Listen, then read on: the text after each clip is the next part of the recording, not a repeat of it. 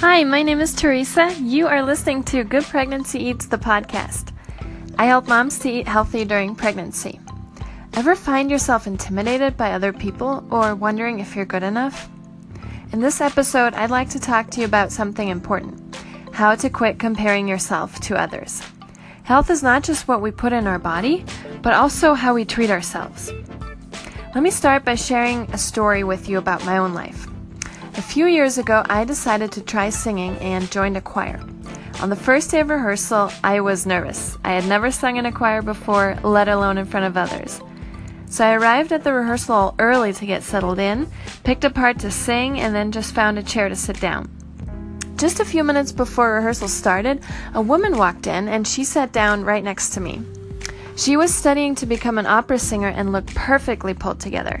Her hair and her makeup were neatly done, and her outfit was fashionable and polished. I felt intimidated by this woman, who looked so poised and self confident.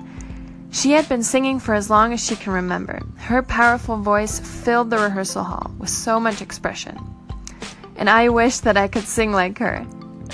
When we feel like we're not good enough, our self confidence is low, and automatically we compare ourselves to others by picking apart our flaws and insecurities. Let me share a few tips with you on how to quit comparing yourself to others. Number one, nobody is perfect. Always remember that. Number two, nobody has it all together. No matter how put together they look on the outside or how famous they are, nobody has it all figured out. Number three, you have special talents of your own. Life is about what you do best, and success has many meanings. Figure out what it means to you and give your best, not somebody else's best. A good way to remember this is to focus on quality over quantity. No matter how big or small your talents or resources may seem, you can make a meaningful difference in this world. So be yourself.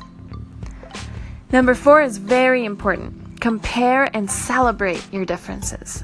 The next time you compare yourself to somebody else, think of something that you appreciate about the other person and then think of something that you appreciate about yourself. For example, when you see a woman with a beautiful handbag that you've been wanting to get for yourself, find something that you appreciate about her. Maybe you appreciate how she has color coordinated that handbag with her shoes, giving you a style inspiration. Now identify something that you appreciate about yourself. Maybe that's your ability to spot what colors and styles pair well together. Going back to my choir rehearsal, I appreciated how this opera singer was easy to talk to and friendly. And as for me, I appreciated my courage to join a large choir and sing for the first time. Singing brings tremendous joy to my life. While we may face many intimidating situations, we can turn that energy around and not only appreciate something about others, but also about ourselves. Thank you so much for listening. This episode was about how to quit comparing yourself to others. Turn that energy around by comparing and celebrating your differences. Identify something that you appreciate about the other person, and then identify something that you appreciate about yourself.